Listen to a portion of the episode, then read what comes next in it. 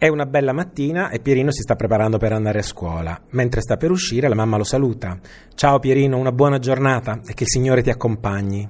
La mamma chiude la porta, Pierino scende e si avvia verso la scuola. La mamma dopo un po' si affaccia alla finestra e vede ancora lì Pierino. È passato quasi 20 minuti ed è lì fermo e dice Pierino, ma che cosa fai lì? Non sei andato a scuola? Eh mamma, aspetto che il Signore mi accompagni.